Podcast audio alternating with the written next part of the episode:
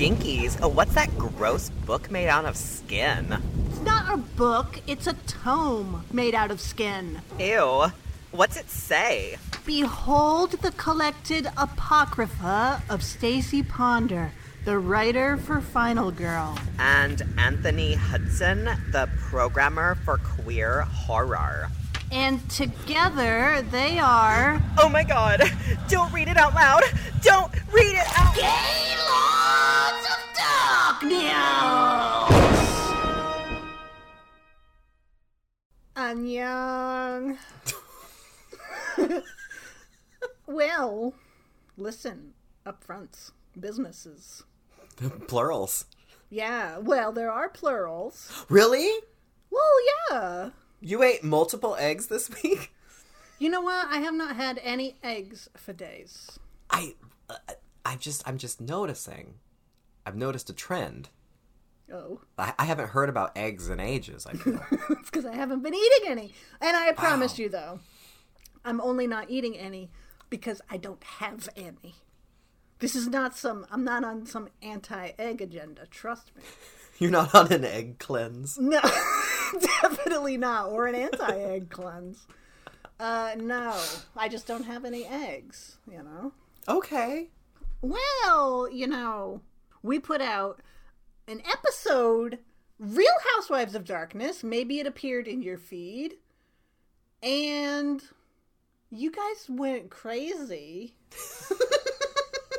the response to us putting out a one shot episode about Real Housewives was way bigger than like anything we've done in the mainline series. And so Ever. ever. So I was I was astonished actually at how excited people were and you know all that. So thanks for the response.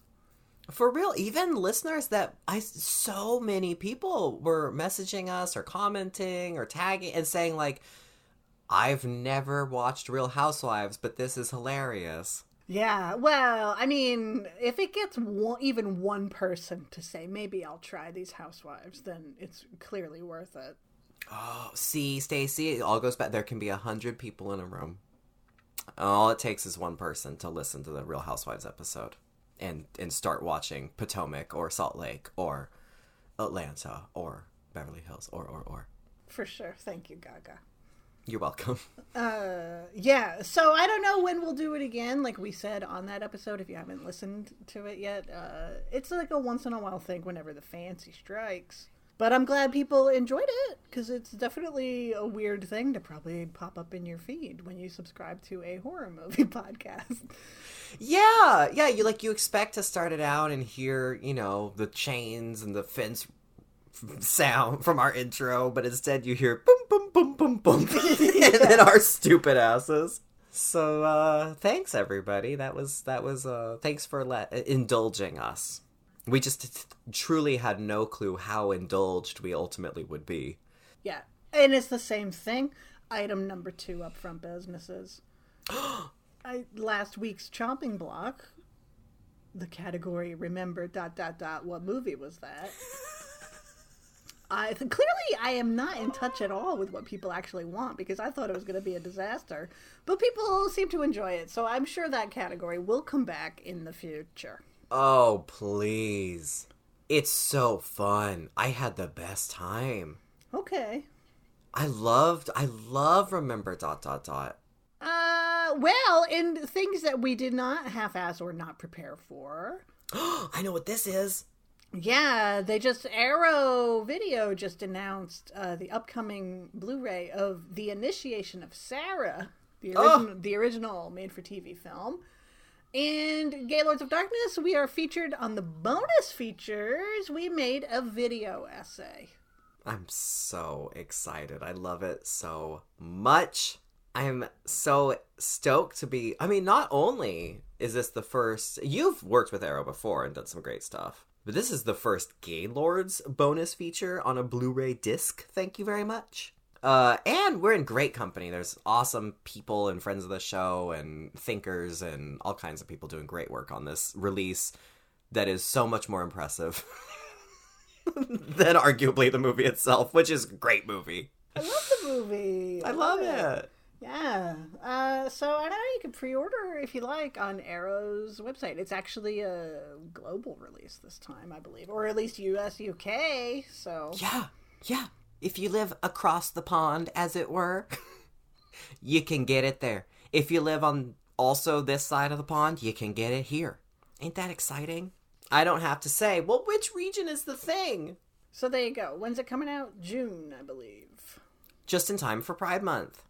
Yeah. See, here's the this is the Pride Challenge. Then this month, uh, this coming June, go to Target and break the snow globes, and then put up the initiation of Sarah Blu-ray in its in place of it. Throw bricks at them. Throw bricks at. So that's some stuff. that was a full on. That was a full on veritable update. That was news at eleven. I'm very proud. That was some stuffs. Before we talk about some things, right? Yeah, that was that was the up front. Now we're up, down, back. I had a nice segue. You really did. You put in the work. I did. I have asked it. I was so we watched the thing and then we watched the thing. And here's my big takeaway from this experience. I have decided I would like to be a thing. This is your aspiration in life. This is my new aspiration because it would be great. Tell tell me more. Go on. Well, it brought to mind this Uber ride I took recently, where the mm-hmm. driver, bless his heart, went on about a lot of things I didn't need to hear about for a long time Oh. while God. while wearing his mask under his nose. Okay. Oh God. And so watching these movies, I thought, man, it would have been so fucking cool if while he was going on about these things, I could have just went like and my and my head could have detached from my body, sprouted legs, and then just like run away. It would have been so amazing. And so I thought, what if I could do that every time I was somewhere I didn't want to be? Can you? Okay. Even though, even though you couldn't uh, scientifically, practically, realistically separate your head and and start you know shooting out tendrils and tendons and turn into a giant uh, whatever beast even though you couldn't actually do that you still could have the first initial symptoms in response mm-hmm. so like what if he was just talking in the uber and you just start going That's true too. and then I making the I awful could- scream I, I guess, but that that to me seems like I'm gonna end up in a hospital at the end of it. oh that's very Right. true yeah Whereas if I'm actually a thing, I just run away. And then And- and or- reconstitute the rest of my body. And then when I'm like, you know, uh, I don't know, in a store and somebody's like, Did you know black people are terrible? And I'm just like, and like, there goes my head again. shooting tendrils out Yeah, shoot out my spaghetti. and then my head runs away, and I'm like, bye. so So this is my new life plan. so wait okay i i I'm not interested in killing anybody. that's don't what i was wanna- gonna ask Yeah, no, no, no. I'm not interested in killing anyone. I'm not interested in absorbing anyone or becoming anyone. I just want a quick exit, and the quickest way seems if my head can detach and run away. so you're literally becoming the thing only for the purposes of evasion not for the actual biological purpose and only purpose of the thing which is to replicate No, no. I'm just interested in not hearing things I don't want to hear or being anywhere I don't want to be. I love your bartering with God here and with biology and like it's like I see you I'll allow you to to possess me replicate my system and and make me into a thing but I'm going to retain my consciousness I'm not going to replicate or assimilate anything else and I'm strictly going to use this to get out of cabs when I need to Why can't I be a thing on my own terms. Okay, why are you trying to squash my autonomy? Okay, I I am my own thing. I am my own thing. One a, a thing of one's own. A thing of one's own. That's me. As Virginia Woolf once wrote. Right. You know what? If her head could have detached and run away, I bet she would have taken advantage of it. It, it that absolutely would have happened. Right? Yeah, get the rocks out of the dress pockets, girl. That's just right. just tendril off into the moors.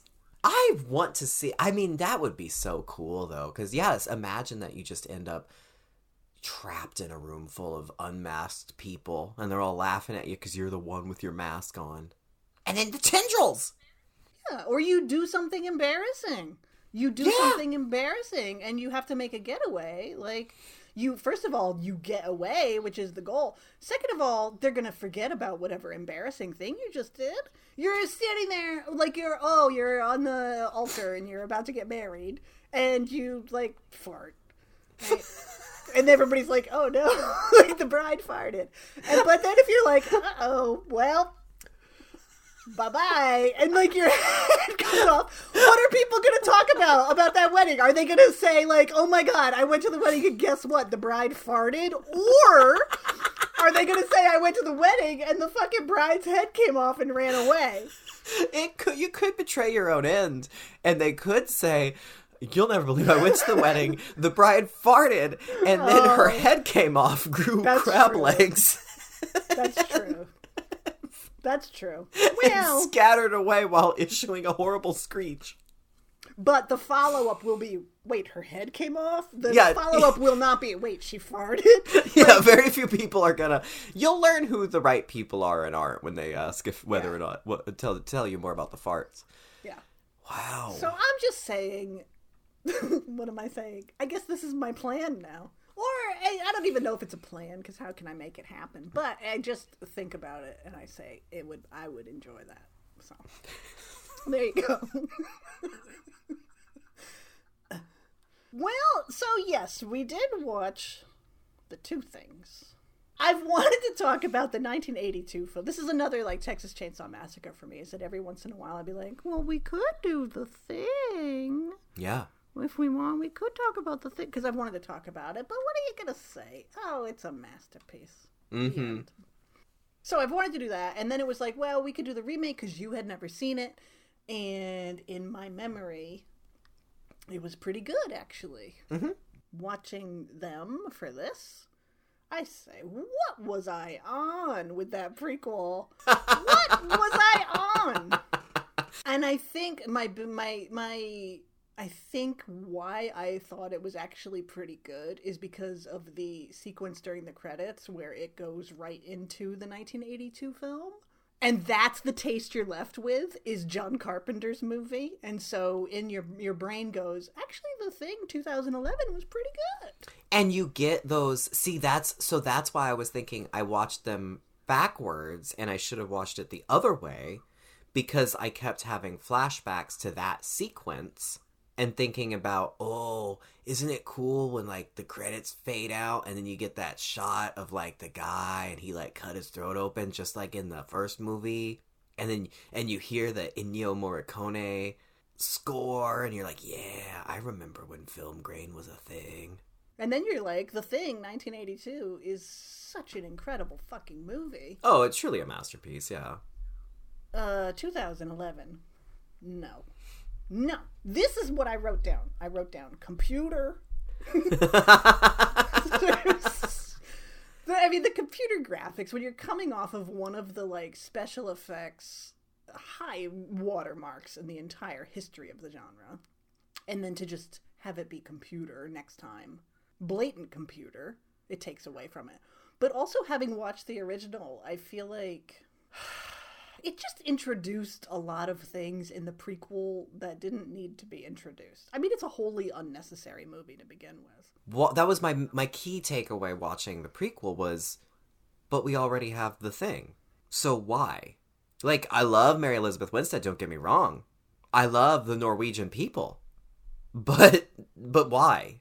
I it it, it explains the mystery that was evident in the original film, like when they go to the burnt out Norwegian base and all that. But it's like this is better left a mystery.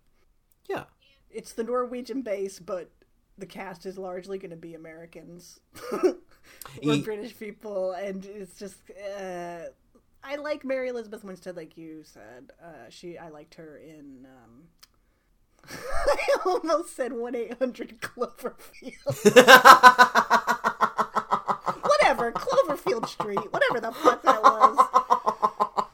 What was it? Ten Cloverfield Lane. I'm Bijou. Do you want to see my shelter? Call 1 800 Cloverfield. I liked her in that. I like that movie. Oh, that movie's great. I like when she makes her quarantine suit out of like uh, glue and a shower curtain and some tape. Um, I think she stinks in the thing. I just don't know why anything of the, why this movie happened. Yeah. She just doesn't have a lot to do, and it's kind of a flat performance and just not engaging as a character. It's just the the whole movie, like you said, is pointless. And it had me when I watched the original. I thought to myself, I would love to see the thing in its original form because we don't know what that is. Like sometimes it's spaghetti, sometimes it's Mm. It's got king crab legs. Sometimes it has two big arms. we don't know what the original form is.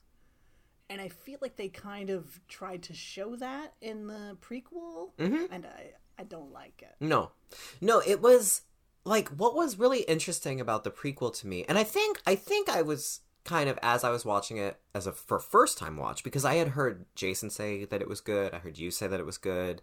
Uh, a lot of people kind of held it in a oh, I'm surprised but I liked it regard for a while. And I think as I was watching this for the first time I thought I think I figured it out. This was 2011.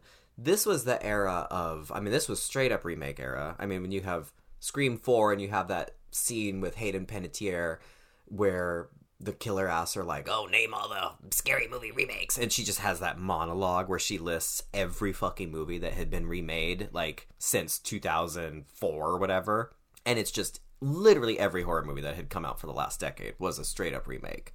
So I think the thing when we heard they were remaking it, everybody in fandom freaked out because how could you? But then it was a it, they were like, oh wait, no, but we're doing it as a prequel, and it's set at the Norwegian base, and it ties directly into the first movie. And I think it was like just the sense of refreshment of getting a, a movie that's trying to not be a straight up remake in the era of ceaseless remakes. Maybe was like, and you know, maybe that's why people were more receptive to it at the time. You're like, oh, this is something different, and it has Mary Elizabeth Winstead. But uh, what what what what was kind of interesting or sad or lacking for me was the stuff that didn't make it into the movie was what I was interested in because I guess the a lot was taken away from the director by the studio. And like originally he shot it on 35 millimeter. The movie looked too clean to me. It looked so glossy and like CW and shiny and everything's fancy. Nobody looks like they're from the 80s. Um, we put on the deleted scenes after and like he originally shot it on 35 and it looks like visually it looks just like some of those scenes look just like they're straight out of carpenter's film because he really tried to mimic that style. But then the studio shifted that and made it look all digital. They originally filmed it using primarily um, practical effects but then the studio put all the cgi in and then changed the ending and all this stuff. But i guess initially there was a backstory or something that was kind of cut out or it was alluded to that the ship that the thing is on because like one of my first notes was that pile you're telling me that pile of crab, crab legs was flying a spaceship. But right? But like originally the pl- the idea was that these were like s- the the spaceship was like explorers that went around collecting different species from all over and then the thing was like something that they found on a planet that took them over and that's why you see the ship crash in the beginning of the first movie was because like as they lost control and got killed by the thing themselves Like I said, in watching the original, I was like, "Ooh, what does the thing actually look like?" And then this one showed, the newer one showed me like maybe you don't want answers to that question. And then like looking at it and being like, okay, I can't picture this thing flying a ship. Yes, it's like Yeah, was it like, well, goodbye, dear, I'll be back later, and then it like takes off. Like I just, it just didn't work, and so my my assumption was like, or my I guess headcanon, because there's no evidence to the contrary in what we got in the released film is like, oh, maybe it was a hitchhiker on the film, like you know, what I- like maybe a stowaway, and it actually starts as like a tiny speck, or like who knows. Yeah, yeah, yeah, yeah. But I couldn't picture it flying that fucking ship. No, no. I mean, can I picture Wilford Brimley flying flying his own little UFO? yes, I can. Can I and do I? Is that all I want to think about? Absolutely. Yeah. But yeah, it it just was silly. So there was like a lot of stuff that just got cut out. That just and then like in the end, like what Mary Elizabeth Winstead just froze to death in her in her tractor. right. like what? Okay. Yeah. But it was Yeah. it was too shiny. The effects were way too clean. Uh, you know. And then I sat down and I watched the original thing, and I said, "Well, hey, at least I got to end it by watching a fucking masterpiece." I think it just like I mean weird. Uh, the original film, there's so much mystery. Like we kind of know as much as the characters know. We don't know anything else beyond what they tell us, right? We see how the thing behaves and what these characters infer from how it behaves and all of that. And then I feel like the prequel threw so much of that out. It turned the thing into fucking William Birkin from Resident Evil Mm. and it was like stalking people and going after people when it didn't have to. It became like Alien, like it just became any movie monster. Whereas Yeah. in the whereas in the original, like it wanted to hide, to like be able to replicate and preserve itself and survive, and it kind of only would expose itself when it was pressed or cornered and had no choice. Uber driver. Yeah, yeah. Whereas in exactly, but if I was a 2011 thing in that Uber, I'd be like, as soon as I got in the car, I'd be like, ah, and I'd Yeah. Stacie Birkin and like you know attack and kill, and then I would go to Target and like kill everybody at Target, and it's like that's not the way this thing actually behaves, though. Yeah, absolutely. Yeah, in the prequel, it it they find the ice block, or I mean, well, somehow they they fall into a crevasse, a CGI crevasse. How do they get out of the crevasse? Apparently, while the other guy flew to the mainland to find Mary Elizabeth Winstead, they they must have rappelled down and pulled them out of the tractor that was just stuck there. Who fucking knows? What a load. So they find that it was. So they find the sh- spaceship. They're like, whatever. They pull out the ice block with the thing from the other area where that crash landed, and then the thing explodes. It fucking explodes into a shower of CGI, and then immediately, there's everyone knows. it immediate. Which I mean, in the the original film, you could say, well, there's the scene where they all go and they all see the thing and the dogs, but it, it disappears for a long time, and it's like he's off thinging it up, doing his own whatevers. But then in the prequel, yeah, like someone sneezes and it just explode. Their head explodes into clams, and they eat people or shoot tendrils, and it's like it's like that CGI thing constantly running down hallways, constantly. Yeah, running down hallways and like it turns into like a slasher movie like somebody's hiding in a stock room and here comes the thing. It's walking at you it's gonna get mm-hmm. you and it's just like it would take that opportunity to run away. It will get you when you fucking fall asleep. Yeah, like if in the original film if it wanted to kill everybody it could have killed them all right away yeah, Like- yeah. You're right. It absolutely was more of a slasher where it's like now you're gonna see what happens to each individual character. It was more about uh, like kind of a, and then there were nunning it, but it's less about who done it. It's just now you're watching each person dwindle down, and then the mist. Like at the end, they try to kind of reference the ambigu- ambiguity of the the ending of the first film, where she's she's alone with Joel Edgerton. Who why is Joel Edgerton in anything? But I fucking hate him. He made Boy Erased, and he's like, "Oh, I'm a good person because I made a movie that's close to my heart about gay conversion." And I'm like, you know what? Shut up. Shut up. You're straight. I'll give you your ally flag. if anything, you get your ally flag because you gave Nicole Kidman a great haircut in that film. But anyway, okay, hate Joel Edgerton. Why is he there?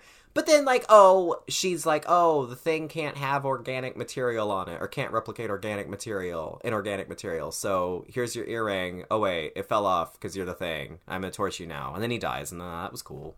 But otherwise, they don't play with, like, who could it be?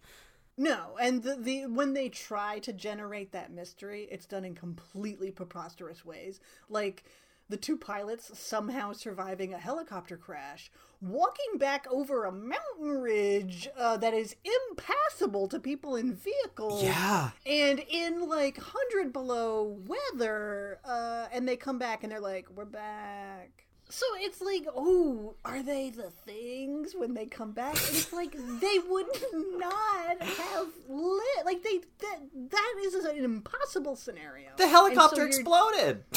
it exploded in like, snow. Was, everybody was outside without even hats on at times. And it's like in the first movie they made a point of like it's gonna be a hundred below pretty soon. Mm-hmm. let's get back inside. And in this one it was just like let's have a conversation while our bare heads are out here at night in antarctica.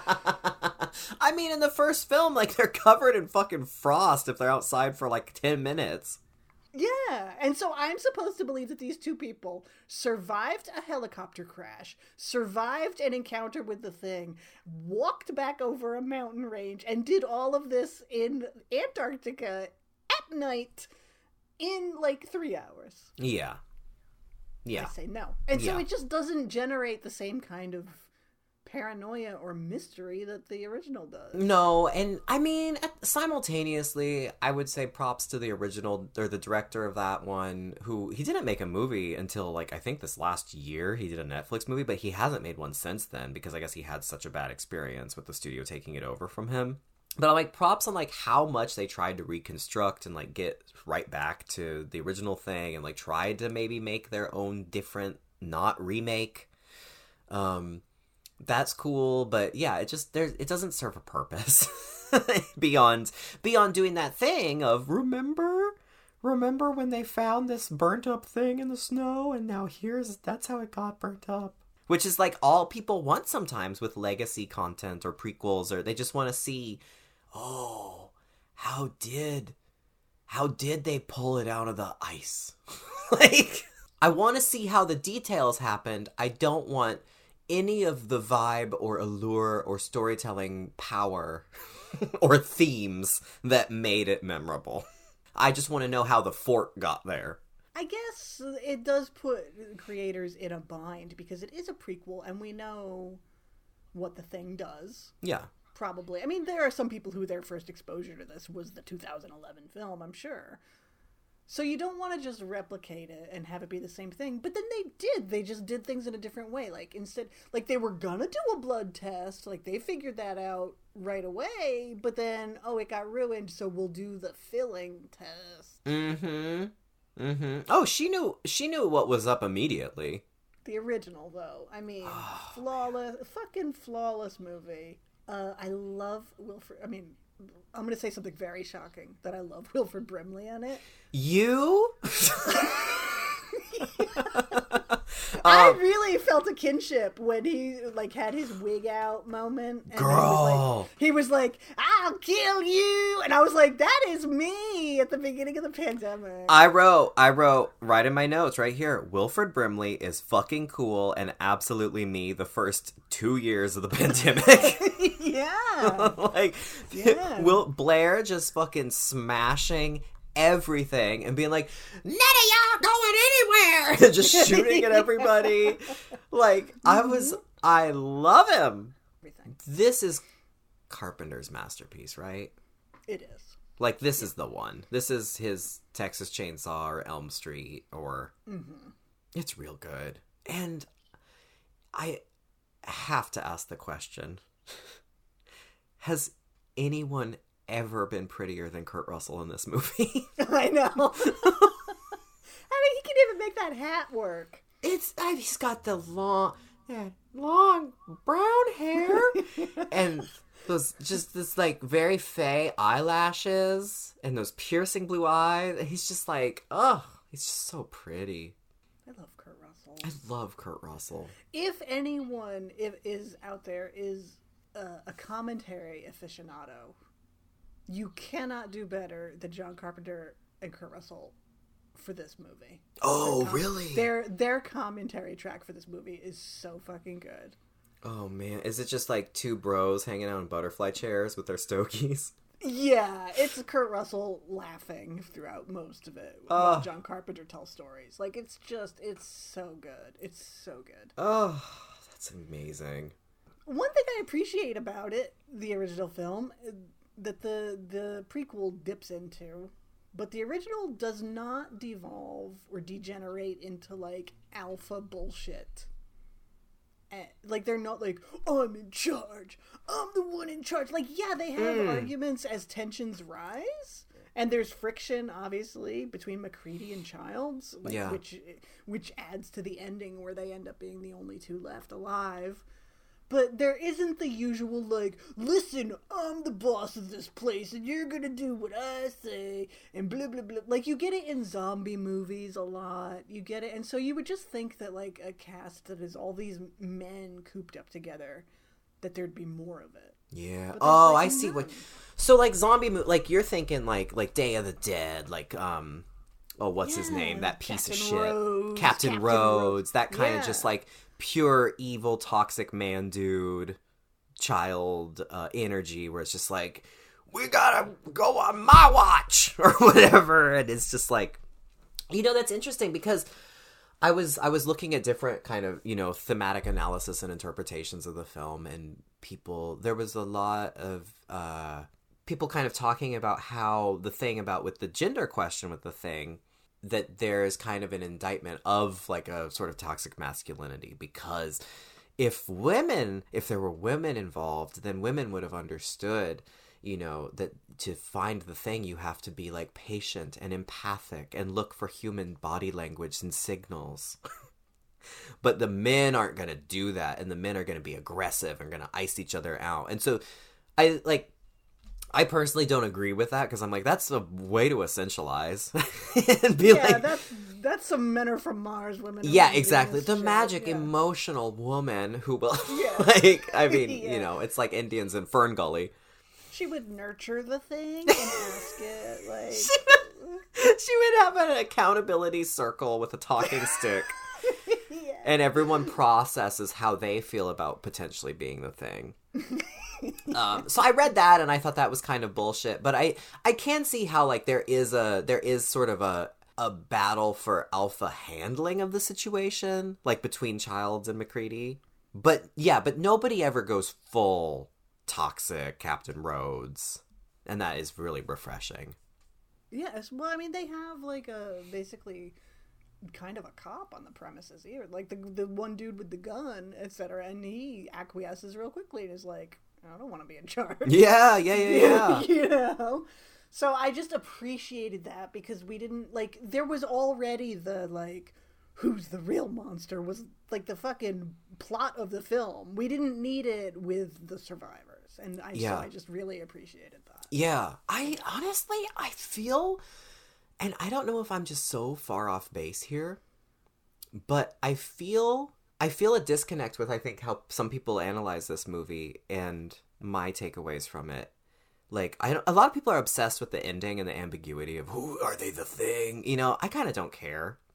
And and then I think also on top of that there's uh like I kind of like that gender thing. There's also there's a lot of conversation about well the gender politics in this film, the the male gender, and I mean I've also seen reads that where people are talking about. And I was at a convention once where people sat down and they said, "Oh, The Thing is my favorite queer horror film." And I'm like, what? What? How? like, because they're like, oh, you know, it's a bunch of men kept up in a base, and they all kind of go crazy and gets homoerotic. I'm like, I don't get homoeroticism from this movie. No. I don't like, and I read, and there are there is critical analysis that looks at, oh, but it's these men, and it's the fear of failing to be a man, the the abject terror of becoming other, of becoming this alien, this foreign. I mean, the worst thing you can be is not a man, and then the the, the tendrils and the probing and the bodily um, penetration by the monster. This is all, and I just I you can argue through the use of terms. You can throw those terms out there and say that's in the film, but I don't think it actually corresponds at all. I feel like this is honestly kind of an agender film for for for having only men in it. I agree with you. I think, like, as somebody who loves to fucking read bullshit into movies, and Oh, everything's gay.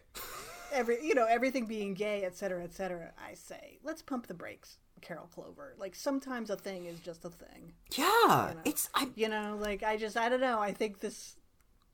Yeah, you could read so many theories into it if you want. It's like, oh, it's about the fear of being gay. Oh, it's about AIDS. Oh, it's like you could read any queer read into Yeah. it, but I, but I, it feels purely theoretical to me rather than being supported by what's actually going on in the film. Yeah, absolutely. If anything, it feels like well, okay, how like it feels Cold War paranoia informed. It feels uh, witch honey. It feels I. It feels like it's about isolation and just distrust. And I don't see any of those other reads coming in, even though it is. And I feel so weird as like a a person who tries to analyze things and also tries to do it from a feminist angle. I feel so weird being like, oh, a movie full of men going crazy and ultimately all dying or exploding has nothing to say about gender. but it really feels. And knowing that Carpenter can and had, and in that era made a lot of work that actually did deal with gender and the difference of gendered experience, it just doesn't come through in this film for me. So, yeah. This is the one movie where we're saying there's nothing gay about it. I mean, except Wilford Brimley, who's perfect. Yeah, I just uh, I don't know. I just don't see it that way. yeah.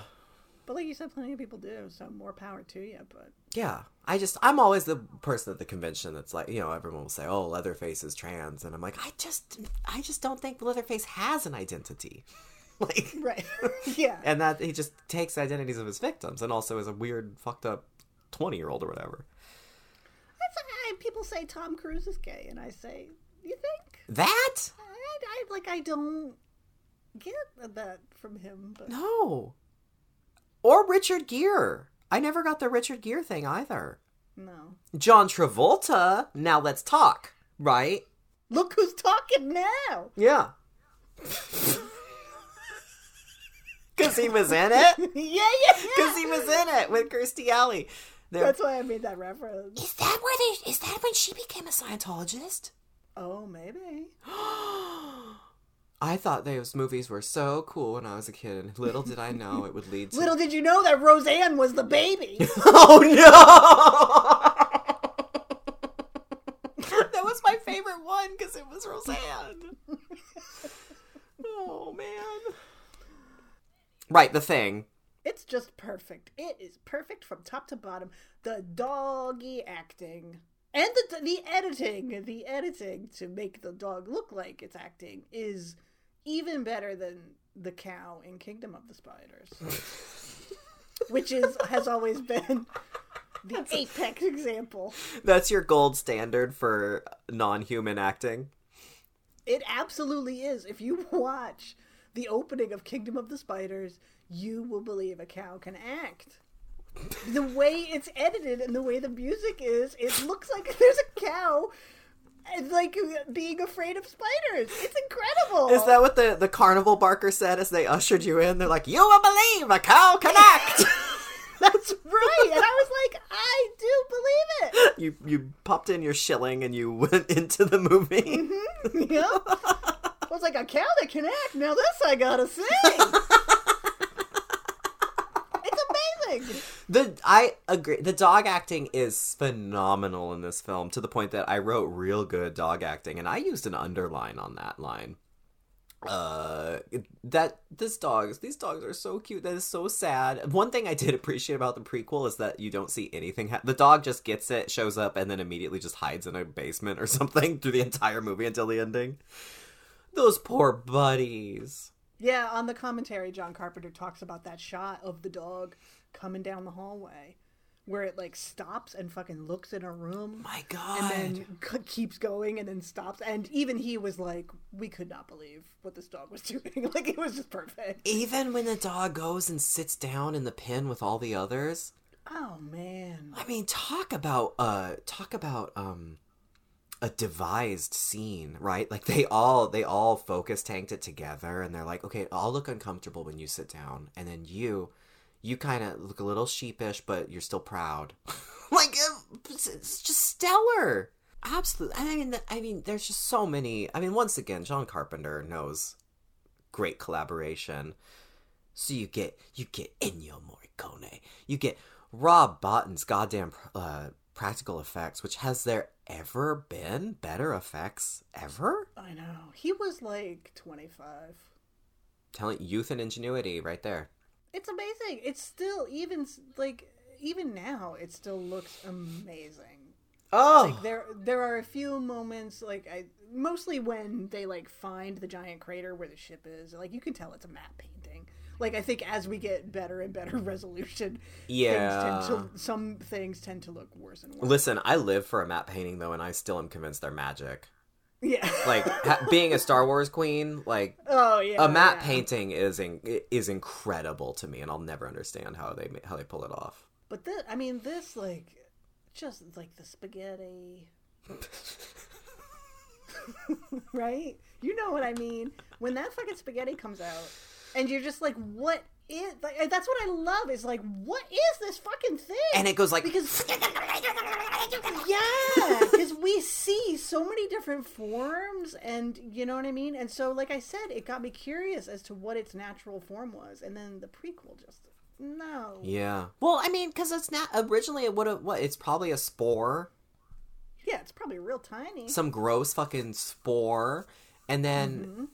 Like, could you even know what its original form looked? Because it's it's so informed by every other organism it's ever replicated. So you get a mishmash, and that's what's so cool is like when it's when you get to um actually no it's pretty early on with the dog transformation sequence when it grows those big like three three toed claw hands and it's like a full on doom gorgon arms like d- reaching up to do its pull-ups into the ceiling and you're like what fucking hell beast did it take over on on murder nightmare doom planet and that it's like that there's the crab the crab people the oh when the head just that head bending back and like just sliding down off the table The dream. god it's so stacie's life plan That's me at Thanksgiving.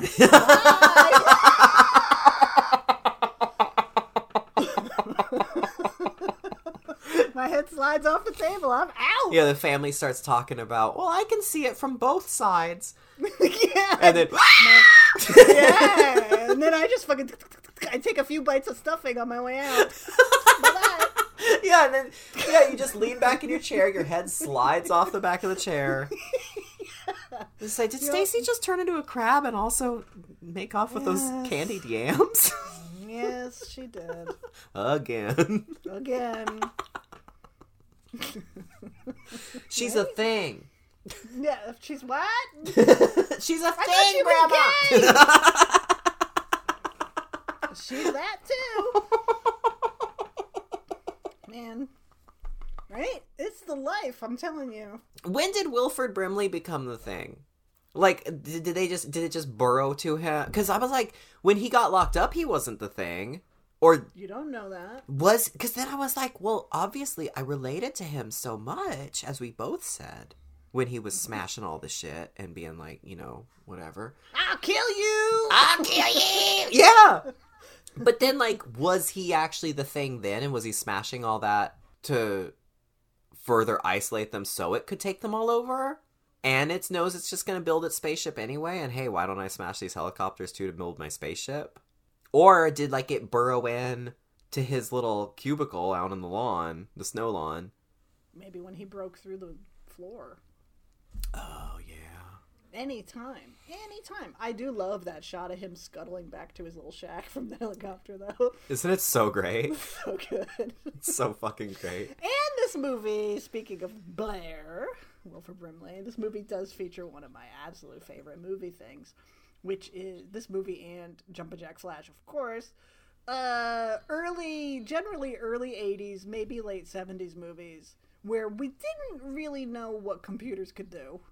Oh, And so the computer, you could punch in like, what is tomorrow? And the computer will spit out a whole ass fucking conversation. It'll be like, well, tomorrow is Tuesday.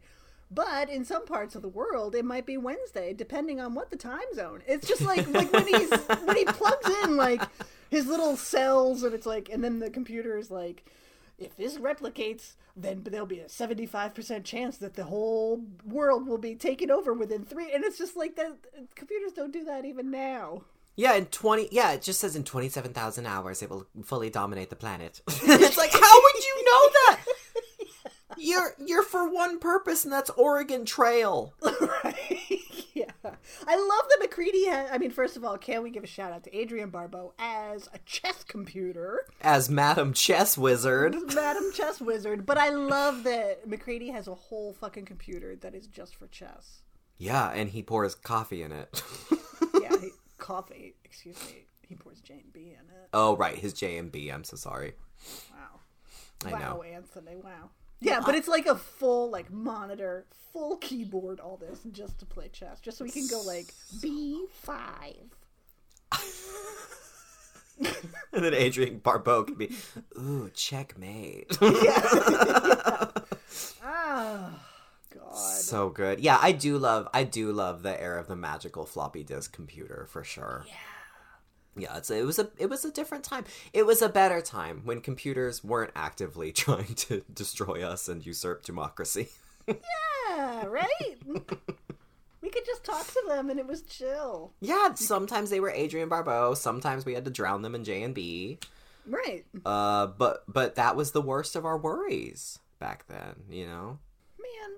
It's just perfect. If you haven't watched it in a while, please watch it because it just gets better and better. It's so good. It's actually one of the Carpenters I've seen the least. Believe it or not, Really? I've I've only seen it a handful of times, but I was like, it's so solid, it's so good. We all agree it's perfect. So like, why not go watch one of the lesser ones?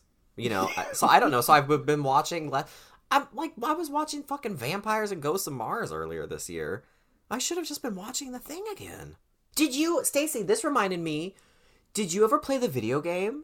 I did. I meant to ask you about that. I no, I bought it and I had it. You know me and scary games, I can't play them, but I got it and I fully intended to play it because this was like back when I was younger and more fearless, and uh, because this was like first Xbox era. Yeah, it was PlayStation Two slash first Xbox. Yeah. Oh, oh, did I have PlayStation 2? I bought it used PS2 actually, I think. And the disc never fucking worked. So I never played it. It was actually really cool. It's a sequel to the 1982 film where you are like, I don't know, a U.S. Marshal or some kind of agent investigator, and you go to like find out what happened to everybody. Oh, whoa. And so you have, you know, a group of people with you, and you have to investigate the premises and all of that. And there are like trust meters amongst all of your crew and all that. And people will start to distrust each other, and maybe they'll flip out and start shooting at you, or maybe they will turn into the thing or whatever. cool. Yeah, it's really, really good. I always wanted to play it, and I, I like my uh, my I turned into the, the the Galaxy Brain meme when I remembered that there was the game, and I was like, I have to ask Stacie if she played it. Yeah, it was really cool. It was really hard though. So Oh, really? yeah, I never Oh. finished it because I always ran out of ammo. Oh well, then I absolutely wouldn't have lasted. Maybe it was maybe it was God's gift to me that that disc didn't work. Well, I'm glad I watched the prequel. Well, no, I'm not. Really? Well, no, because I thought it stunk this time around, and I had good memories of it. But then once the credits started to roll, I was like, "This is why you have good memories," because Because you remembered how they got on the helicopter, and that's how they started shooting the dog. yeah, well, that was all cool. Like I, I, I just, I don't know, like it was cool the way it actually then tied in and went right to it. Like Yeah. that part was fucking lit, but the rest of it was just dumb. Yeah. I didn't like the William Birkin bullshit and eh, too much computer, boring characters. But the big, t- two big takeaways: original will never be topped. Uh, other takeaway: I would love to be a thing. The end. I truly, with my all of my utmost feeling and deep, deep, deep in my heart of hearts, want nothing more for you. Thank you. Oh wow. Well, Stacie, with all of that said, are you ready to um slide your head down off your chair and onto the chopping block? I sure am.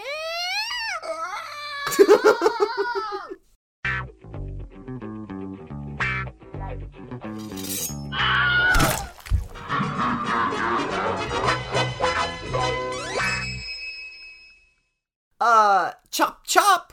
That's the sound. That's the sound it makes. Does see you're police academy a lot of the time, but today I'm police academy. It goes chop chop when your head comes off. If you answer a question wrong on the chopping block, our question and answer game show, we uh we give each other three categories of horror trivia that we have to choose from. We choose our category and we are given five different questions that we then must answer within 10 seconds, unless one of us calls out, I want the wig, in which case, Jamie Lee Curtis's wig, made of straw, it's a strictly strode creation, magically descends down upon thy head and earns you an extra 10 seconds just to answer that question. If you get anything wrong, as I said, you're dead. If you get them right, congratulations, you're a winner. Uh, well done. Good for you. Yay! you went we did remember dot dot dot last last time which meant i answered last So I ask first this time. so you asked first this time Okay. You have one new category and Oh. two oldies. ooh Okay, so choose one of them. Your first old category is Beep Beep Boop Boop, which is all about robots in horror movies. Uh, I describe a robot based horror movie. You tell me the name of the movie. Category two, also oldish, is 575, in which I recite a haiku about a horror movie. you tell me the name of the movie. And your new category is. No, really, it's the 70s, I swear. this is all about uh, more modern day horror movies that take place in another time period in the past. Okay. I will give you the name of a song and the song's artist that is featured in the movie to make you think that it's whatever the year the movie is supposed to take place. You tell me the name of the movie. So, for example, if I said, number one, Landslide by Fleetwood Mac, you would say X. i would start crying and i would say x you would say X. Okay, so it's all like that. wow wow Yes. So your categories are beep beep boop boop, five seven mm-hmm. five, and no, really, it's the seventies. I swear. thank you jessica biel um these are all wicked i would love to pick each of them but i unfortunately don't have that power today so You know what? I you put in so much work on the. I want the haikus, please. Give me five seven five. I can't. I can't not. I think you'll get these. Okay, so I will recite a haiku. You tell me. you tell me what movie the haiku is talking about. Okay. How to how to find out if someone's gay? Do they say I will recite a haiku? Yeah. Okay. all right. Okay. You, you ready? yeah, All right. You have a wig. I do. You're right. Here we go. Haiku number one. Our gay diary. The secret's out. Gonna jump. But I'll be back, cunts. what? I want the wig already. Wait, our gay diary? Uh, the secret's I gotta jump. Wait, but I'll be back. Wait, who? Who? What gay person jumps? But they're gay, but they'll be back. But they come back. But it's a diary. Our secret diary. Oh, oh, oh! Memento mori. Ding, ding, ding. At the fucking buzzer. Are you serious? At the buzzer. Oh my god. Oh my god. Well, there goes my wig.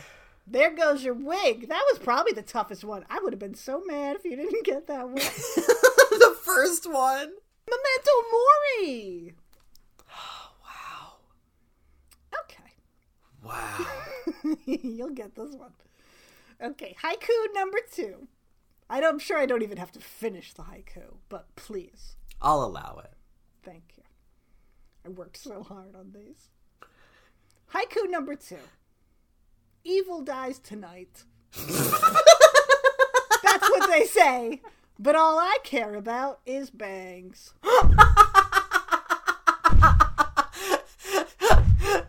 Uh, Halloween bangs knee kills, please. Yes, ding ding ding.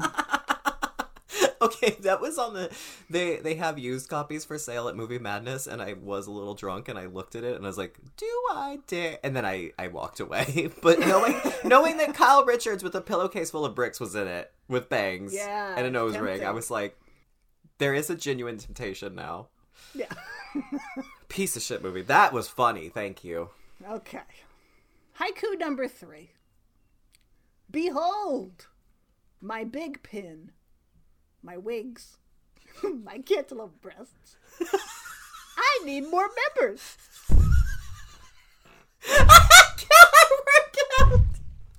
Yes, ding ding ding ding.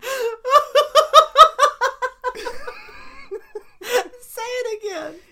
Behold, my big pin, my wigs, my cantaloupe breasts. I need more members.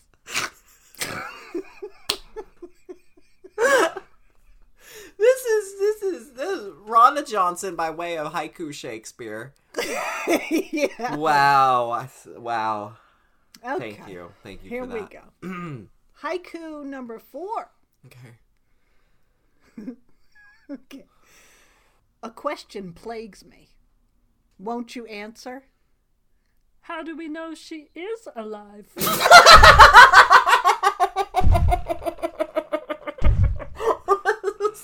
House no, no, no, sorority row. Wait, no, house on sorority row. Oh, god damn it! I said sorority house massacre, but I meant I was too busy laughing because it was so funny. I know you know what it was. Well, there you go. Okay. That was beautiful. Thank you. Thank you. Thank you. Sure. Thank you for letting me uh, express myself creatively. Truly. Yeah. Wow. Wow. Well, okay. Okay. So cleaning up the blood, moving my dead head, putting it in the cybernetic uh, Walt Disney uh, animatronic spider that keeps it alive. and now I have two new categories to present to you. Whoa! One old category. Your old category is coming back from the other week. It's Grifters Inc., which is all about non conjuring based horror movies and characters that are inspired by or based on Ed and Lorraine Warren in films. That sounds complicated. Basically, I name, you like tell me stuff, you answer questions. I say something and you say something back. How's that? Okay. but they're all about instances of characters that were based on or inspired by Ed and Lorraine Warren that are not from Conjuring universe films. Okay. There we go. That makes slightly more sense. Uh, New category number one the thes. There was a category for fact checkers in the room. I know you're there. There was a category called the the, but this one is different because it's called the thes. Thank you very much. In which I give you alternate titles for Carpenter films in the style of The Thing, using the and a keyword for the film, and you just guess the movie. Oh, all right. Okay. Real easy stuff. Uh, number two, your category number two is A Meteor Comes Crashing to Earth, in which I describe a sci fi horror film in which a meteor comes crashing to Earth, and then I say what happens, and then you name the movie. So, your categories are Grifters Inc., The Thes, or A Meteor Comes Crashing to Earth. Well, uh, just based on my confidence level alone, which one do I have the most confidence in? And this is the one I will go for.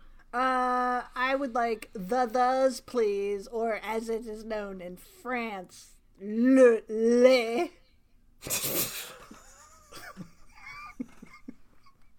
Thank you for translating for our French listeners who will know one thing that has been said.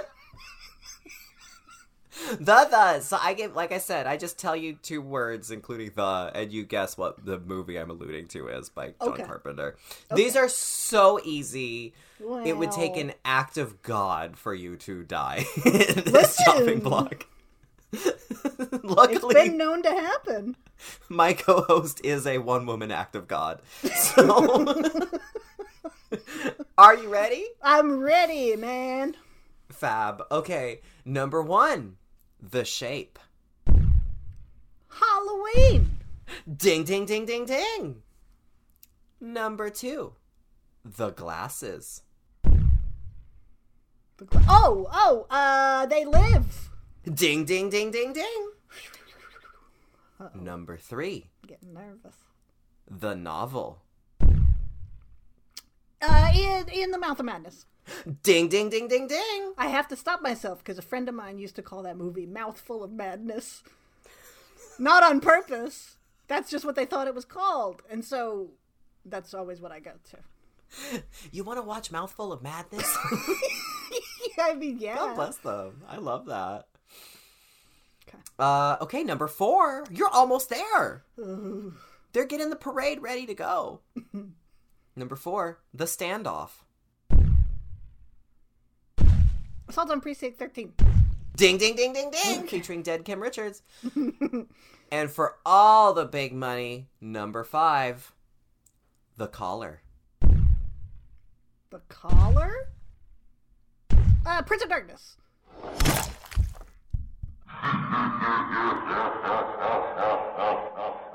The answer we were looking for is someone's watching me. Oh, the collar. I thought you said Oh! the collar, like a priest collar. Oh, well, you know Uh. what? No. In that case, both are uh, judges say both are are very because I did not think about the fact that homonyms could intrude on our scenario today. I misunderstood what you said. And judges will allow it because is there not a priest wearing a collar in Prince of Darkness? Yeah. Stacie, you win. Uh, It wasn't what I was looking for, but it was absolutely out of my mind that that that that that could be read either way. uh, well, you're very generous. it would it absolutely fits. okay. It absolutely fits. Okay. I guess if I did Prince of Darkness, I would have said like the mirror or something. Right. Yeah, that's the thing. But but I thought you were trying to be tricky too. Oh well. I could have been tricky, but no, I say you win.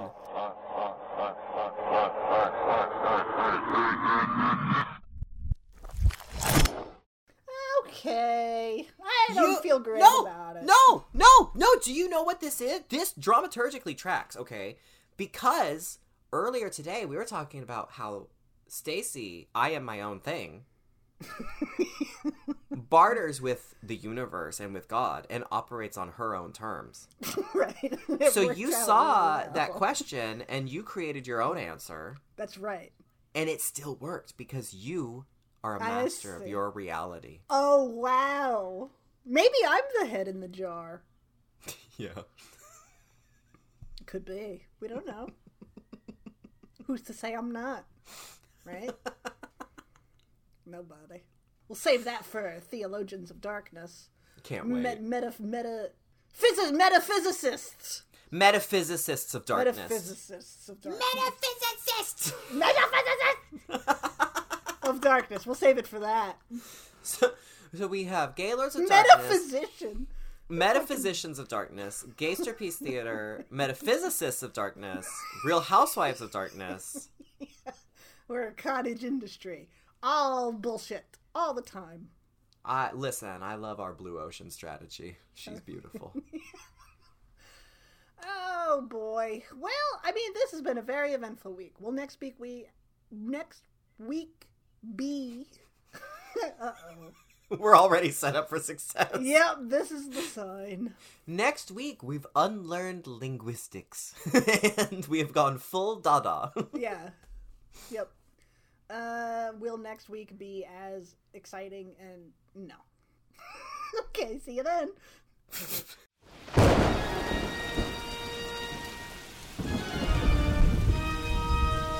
Wow, for a haunted tome made out of skin, it's so loosely structured, yet informative. I know, right? Uh- is it over? It's glowing and spinning on its own, so I'm gonna guess yes? Ah! Oh, oh my god! Oh, oh my god! Tune in next time for more Gaylords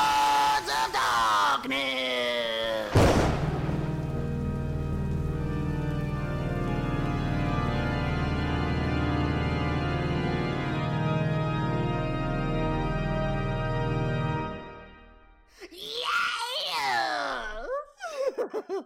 Yeah!